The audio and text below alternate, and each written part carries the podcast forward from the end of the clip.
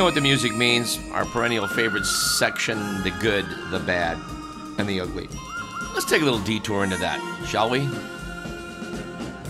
For today's grouping, we will again rely, as we often do, on The Week magazine. We often rely upon its Good Week for, Bad Week for, and Only in America sections. Let us start off by noting that it was a good week last week for labor saving. Now, we've often been critical on this program of, of high tech, quote, improvements, unquote, in our lives that often don't seem to improve our lives as much as the tech companies allege. But we're on board with this one. Researchers at UC Berkeley have announced that they're making progress on robots that can fold laundry. a $60,000 industrial robot was able to fold one item of human clothing in two minutes, which is not very fast, let's face it, but it's, it's a prototype. The team considers this an impressive speed given the high dimensional configuration given the quote high dimensional configuration space of garments end quote. Anyway let's see. That would take uh, that would take an hour to do 30 items uh, but you know what? If i had $60000 i'd want one in my laundry room. Me too. it was on the other hand a bad week last week for apiculture with the news that rory woods age 55 of Massachusetts, was charged with unleashing a swarm of bees on police officers serving an eviction notice. Informed that several officers were allergic to bee stings, Woods allegedly responded, Good. She has reportedly pled not guilty, although we're not sure to what. And it was an ugly week, surely, surely an ugly week for dealing with America's gun crisis, specifically school shootings, with this little item. Following the Uvalde massacre, Texas K 6 students are being sent home with DNA kits to make their corpses easier to identify. Parents said they were not reassured. They've decided our kids aren't worth restricting guns, said Mother Emily Westbrook. The DNA kits, she said, were in your face reminders that their children could be obliterated by automatic weapons to the point they won't be recognizable. You know, this story seems so incredible. I, I, I'm sort of feeling I should have fact checked it. On the other hand, we're talking about Texas. So we are going to assume that those nutty people down there have actually done this. And what we have to describe as both a bad and ugly case of civil rights or maybe controversy over civil rights. I don't know. Here's the story. Two professors are suing the California State University system over its new ban on, quote, caste, unquote, discrimination. Professors Sunil Kumar and Praveen Sinha claim that because the ancient social hierarchy known as caste is a Hindu practice in India, naming it as a form of discrimination targets, quote, all Indian origin and Hindu staff and students solely because we are Indian? Well, I don't know. I, I think it's probably true that uh, only Indians observe the caste system. Oh, wait, big, big correction. Only Hindus, only people who practice the Hindu religion adhere to the caste system. That, in fact, was one of the reasons that Islam was so dang popular when it reached the Indian subcontinent. The lower castes were told you don't have to spend your whole life as a second class or third class or fifth class citizen. But really, does this qualify as discrimination against Hindus? Because you know the fact of the matter here, the fact of the matter is that here in the United States of America, we we don't have a caste system, at least not an official one. If you want to have and observe an official caste system, I think you probably should just stick to India. That's my opinion.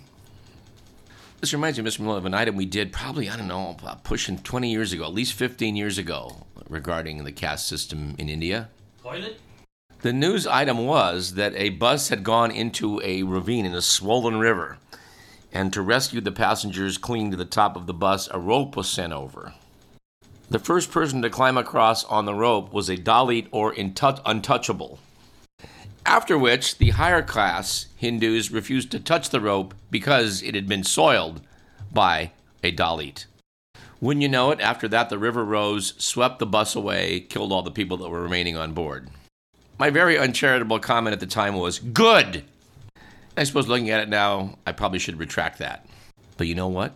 I'm not going to. Anyway, let's move on. I have another invention to talk about here, a high-tech uh, solution to problems that that I wouldn't rank up there with the clothes folding device, but it certainly is a reflection of the times we're living in. According to the Daily Beast, we now have a plain steel box on the market that's primed to put an end to package theft. the Eufy Smart Drop is marketed as just in time for the holiday shopping season. The box is a delivery box. It marshals technology to help protect your home deliveries with a motion sensor, a camera, and a two way audio feed. It detects when an individual approaches, sends a notification, and allows you to observe the delivery or communicate instructions. Or we presume if a robbery is ongoing, you can say, like, hey, hey, what are you doing? Mr. McMillan tells me that the Ring doorbell system already allows people to do this. It is noted that the box can handle the task on its own. If it's empty, a delivery person can simply press open. Your regular carrier can also be provided with a PIN number. They only cost 400 bucks, which frankly is a lot cheaper than that clothes folding machine. Did we talk about the blowing up of that natural gas pipeline last week? Yeah, I was buying into the idea that the Russians did it at first, but someone pointed out to me that just makes absolutely no sense. Why would you blow up a pipeline when if you wanted to shut it off, all you had to do was, you know, turn the wheel? No, we have to admit, the fact of the matter is it makes no sense whatsoever to, for Russia to have sabotaged its own pipeline. But the fact that the U.S. was opposed to these pipelines and certain elements in the West uh, didn't like the fact that Russian gas was going to Europe probably gets us closer to who the culprit was. I've seen reports noting that this was actually the, the largest single leak of methane in history, which again raises questions. Why couldn't they have shut off the gas when they knew the pipes were blown up? I don't know. I got questions. Need answers. I guess if you had a pipe and it was filled up with gas all the way across the Baltic Ocean, you let it all out, that'd, be quite a bit of gas, but I haven't done the math. I guess I could do like Rush Limbaugh and just make something up, eh, but we don't do that here in Radio Parallax. Some further bad news regarding methane gas. NPR.org is reporting that the oil industry's practice of burning off the unwanted methane to prevent it from leaking into the atmosphere is much less efficient than previously assumed. A new study examining flaring at three of the largest oil and gas basins in the U.S. found the practice often doesn't completely burn off the methane, which is a potent greenhouse gas 20 times as potent as CO2. It's estimated that they simply improve the efficiency of the burning process and making sure the flares remain lit, it would result in annual emissions reductions equivalent to taking nearly 3 million cars off the road each year. All right, let's, let's do some more science stuff for a, a few minutes. The Juno spacecraft, currently orbiting Jupiter, apparently made some passes recently at its moon Europa. Europa has a surface composed of ice.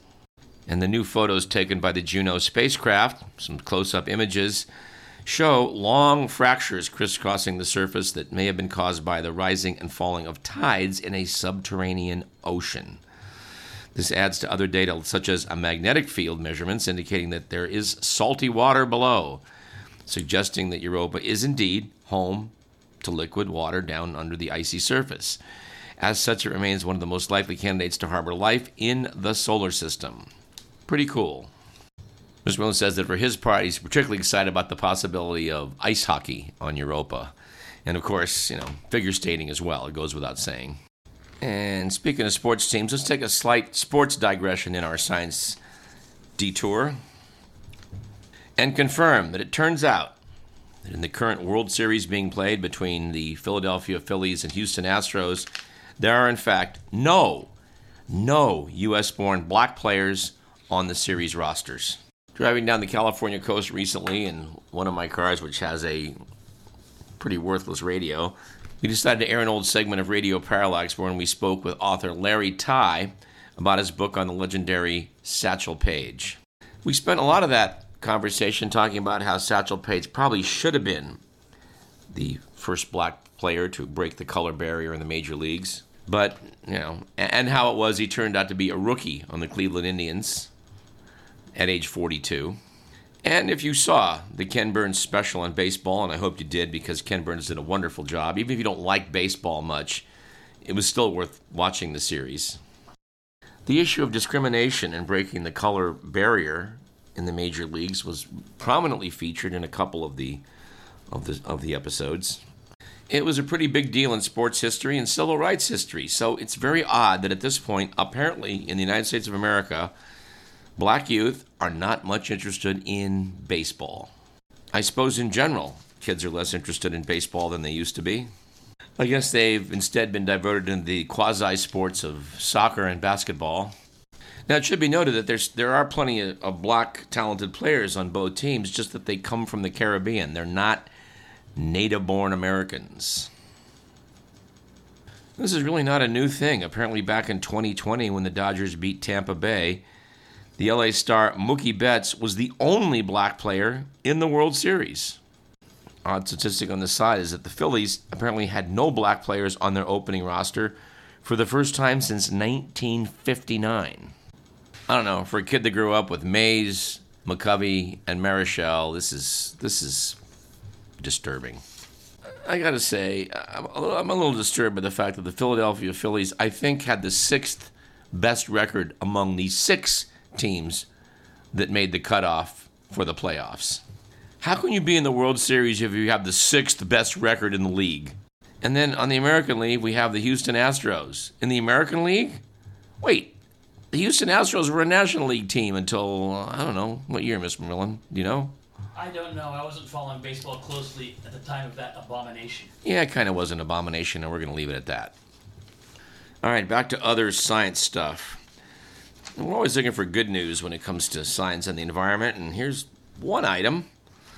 According to New Scientist magazine, Guatemala's decimated rainforest is now on the mend. It's noted that life is now returning to swaths of the Maya Biosphere Reserve that were illegally cleared 13 years ago. Regeneration of the forest means it was 25 square kilometers larger in 2020 than in 2019, and it grew another 3.5 kilometers in 2021. What were described as uniform pastures, punctuated with bare trees in 2009, have become blankets of forest teeming with tropical birds and monkeys yet again. Well, good. I remember visiting Tikal in Guatemala many years ago and was there near one of the temples at sunset, and it was, well, it was a truly memorable experience. Good for the Guatemalans. And uh, in case you've ever been wondering whether moss from planet Earth would grow into the light of another star, well, luckily for you, the verdict seems to be in on that one. According to new scientists, algae, moss, and bacteria can all survive and grow in the light produced by a red dwarf star, according to experiments. This boosts the idea that planets around the red dwarf stars like TRAPPIST 1 could host life. The most promising exoplanets for life orbit stars that are smaller and cooler than our sun. Well, that's because most stars are red dwarfs. Assuming that they have planets, that's where you're going to find most of the planets. Anyway, trouble with these little cool red stars is they radiate different profiles of light. A star like TRAPPIST 1 would give out more infrared light. Last year, Nicoletta La Rocca at the University of Padua in Italy and her colleagues tested how organisms from Earth might fare under simulated starlight by placing several types of cyanobacteria, also known as blue green algae or algae, in a starlight generator consisting of 273 controllable LEDs, which could mimic sunlight or red dwarf light. The cyanobacteria, which are efficient at photosynthesis, grew almost as well under the artificial red dwarf light as they did under the simulated light from our sun. Well, this is certainly good news for potential future blue green algae growers on the TRAPPIST system. And it is a system, by the way. The TRAPPIST 1, uh, I think, has something like seven planets they've documented orbiting in it. It's kind of cool. And if you know anyone who's trying to eat a paleo diet, you should probably inform them that they're probably doing it wrong. The Economist notes that for a long time it was thought that humanity's Stone Age ancestors loaded up on meat and avoided carbs. But modern hunter gatherers have an exceptionally diverse diet, often containing lots of plants. Dr. Pontzer has worked closely with the Hadza, a group of them in Tanzania, and has access to four decades worth of detailed dietary data about them.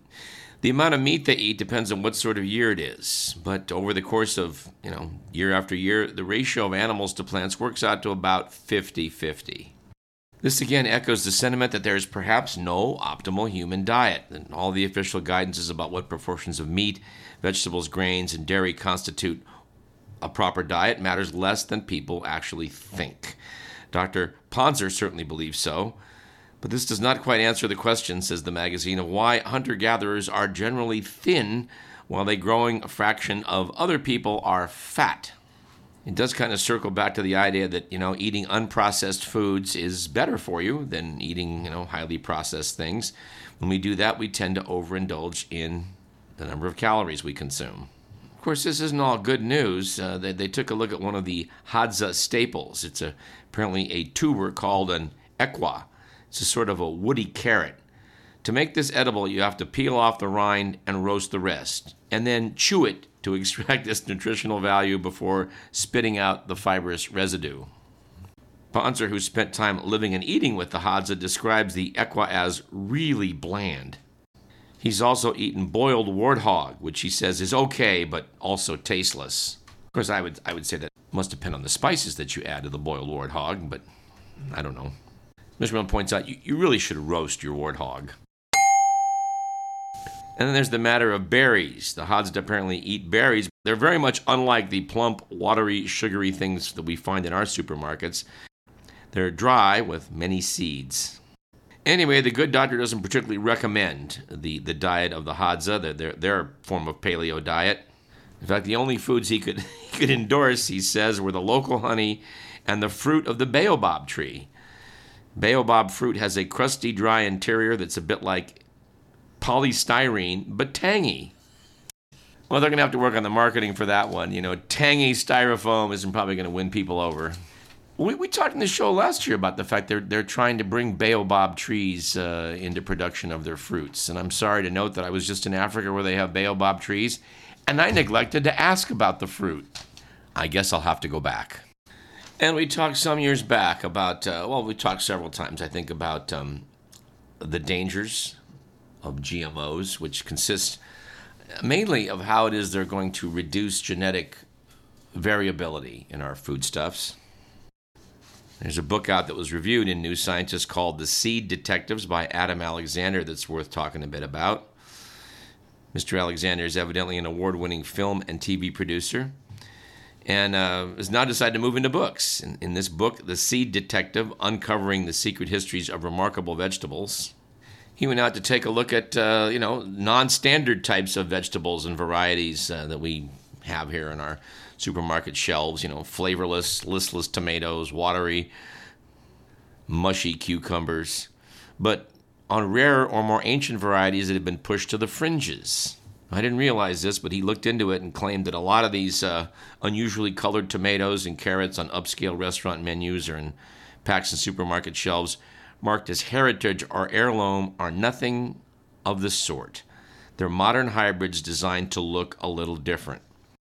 The author's fascination started with a sweet and spicy pepper he ate on a trip to Ukraine. It was unlike anything he'd tried before, and it helped him develop a sixth sense for seeking out unusual fruits and vegetables and their seeds. Rather than be drawn in by colorful varieties or bombastic backstories, Alexander seeks proprietors of market stalls, assuming, usually correctly, that they are growing the oldest, most reliable, least mainstream varieties. Apparently, in one chapter, he explains how it is we got some of these uh, ubiquitous, tasteless uh, types of foodstuffs, like the iceberg lettuce, which came to be starting with the Great Lakes iceberg, which was designed to withstand cross country train rides. Alarmingly, he opines that 90% of all fruit and vegetable varieties have been lost in the past century as production has become ever more mechanized and standardized. And this is a genuine concern. Anyway, let, let's end off here by taking a turn back into the world of politics and trying to sound a, an optimistic note in, in what could be a wave of pessimistic developments. To cite one, the Senate appears poised to, um, well, the, the Senate appears to be a toss up 49 Republicans and 49 Democrats likely to win, with two races just, you know, a coin flip. One of those two races is the Georgia race between Ralph Warnock and Herschel Walker. I just have to just do one or two quotes regarding Herschel Walker, who's taking a blanket stance against abortion, unless he's impregnated you. I just had to laugh at the words of Andrew Sullivan in his Substack newsletters. He said the problem runs far deeper than Walker's abortion hypocrisy.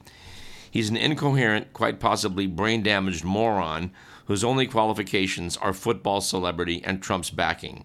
He's a serial liar who's concocted a ho- who's concocted a host of academic and career achievements, and an accused spousal abuser who's abandoned four kids by four different mothers. One of his disgusted, neglected kids last week tweeted his denunciation of his father as a liar, abuser, and hypocrite.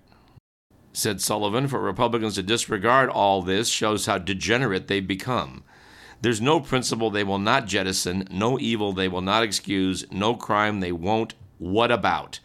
Take a hard look at Walker. That's what the GOP is now. Let's take a look at the stories of two people. One in Michigan, as told by The Atlantic, and one down in Georgia, as reported in the Washington Post. The article in The Atlantic by Tim Alberta was titled Bad Losers, with the subheadline Election Deniers Are a Threat to Democracy. The midterms could be the last chance to stop them. The piece starts off by noting that Chris Thomas has made democracy his life's work. A 73 year old attorney Thomas spent nearly four decades leading the Elections Division in the office of Michigan's Secretary of State.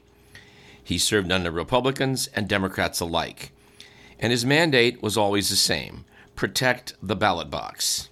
He trained local election workers, sought out and fixed weaknesses in the voting systems, investigated errors committed while ballots were being collected and tabulated, and ultimately ensured the accuracy of the count.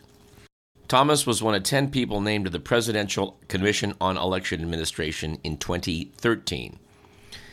He earned a reputation as a nonpartisan authority on all things elections and took pride in supervising a system that was stable and widely trusted, which is why 2020 shook him so badly.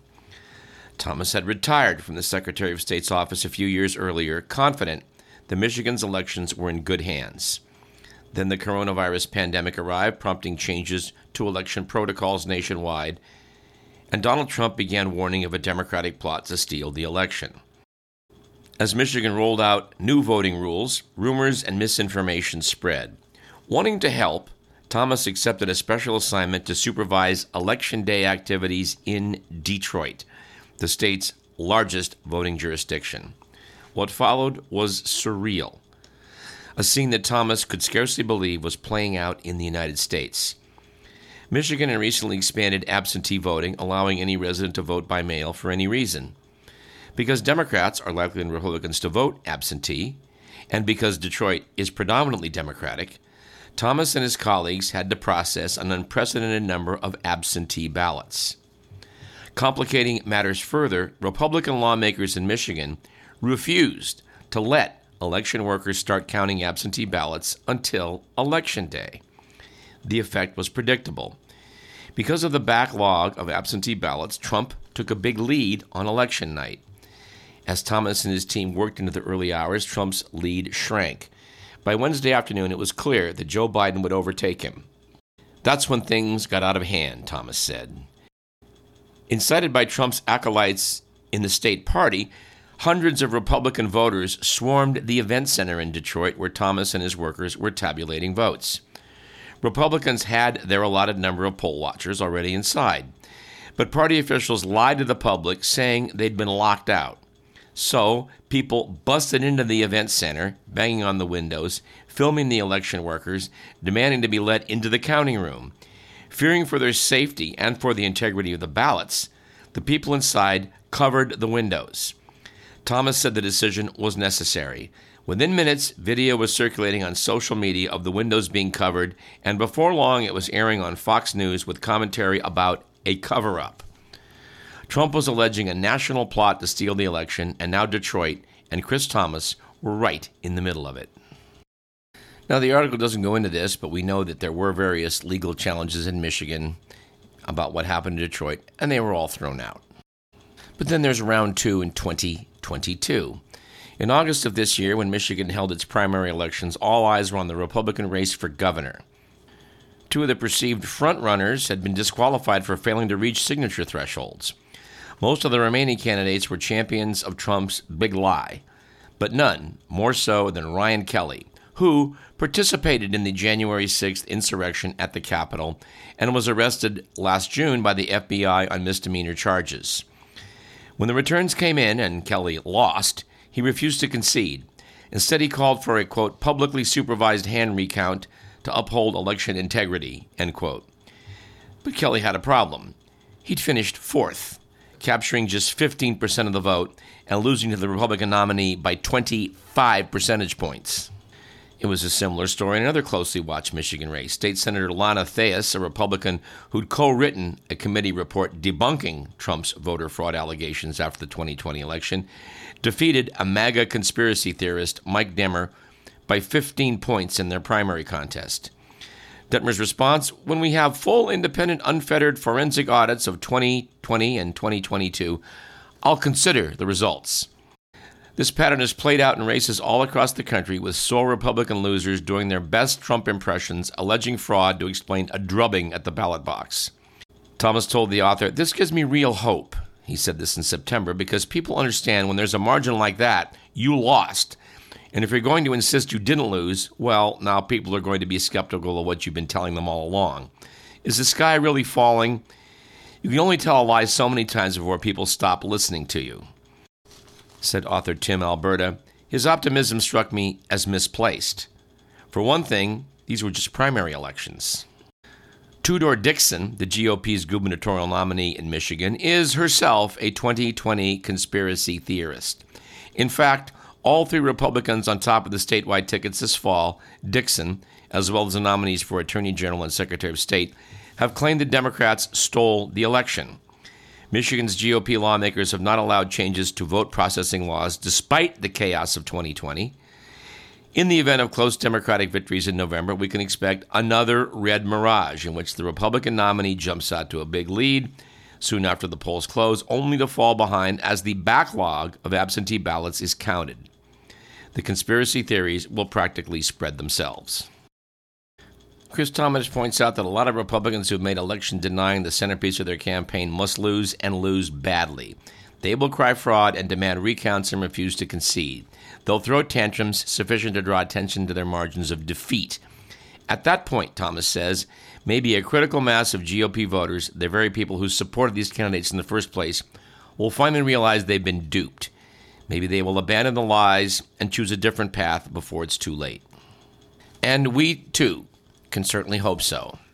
But we would note that Tim Alberta reported that hours after he finished speaking with Thomas, CNN published a report exposing a Zoom training seminar in which Republican leaders in Wayne County, Michigan, home to Detroit, instructed poll watchers to ignore election rules and smuggle in pens, paper, and cell phones to document Democratic cheating.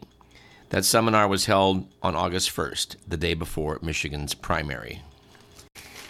Said Tim Alberta, I want to believe our system of self government is durable enough to withstand all this. I want to believe, Thomas, that everything will be all right. But as we spoke, it struck me that despite his expertise and despite his ringside seat to the unraveling of our democracy, Thomas is like millions of other Americans who can't quite bring themselves to face what's happening. Yeah, it looks as though I've talked too long and run out of time, but in the minute or so we have left, I just want to cite the article in the Washington Post about how one small town lawyer faced down the plans of election skeptics in Georgia and won.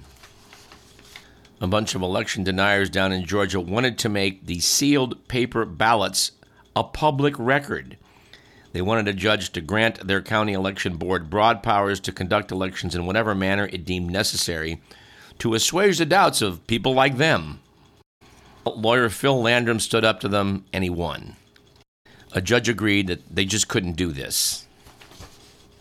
Were they to establish this legal precedent, then every county in Georgia, every jurisdiction could be challenged by anybody who could demand that the voter records be handed over to them. Anyway, I guess you could say that if enough good people do the right thing, we're going to come out of this okay. God dang, I hope so. We unfortunately are out of time. I hope the same cannot be said for the American democracy. This program was produced by Edward McMillan. I'm Douglas Everett. This is Radio Parallax, and we'll see you post election.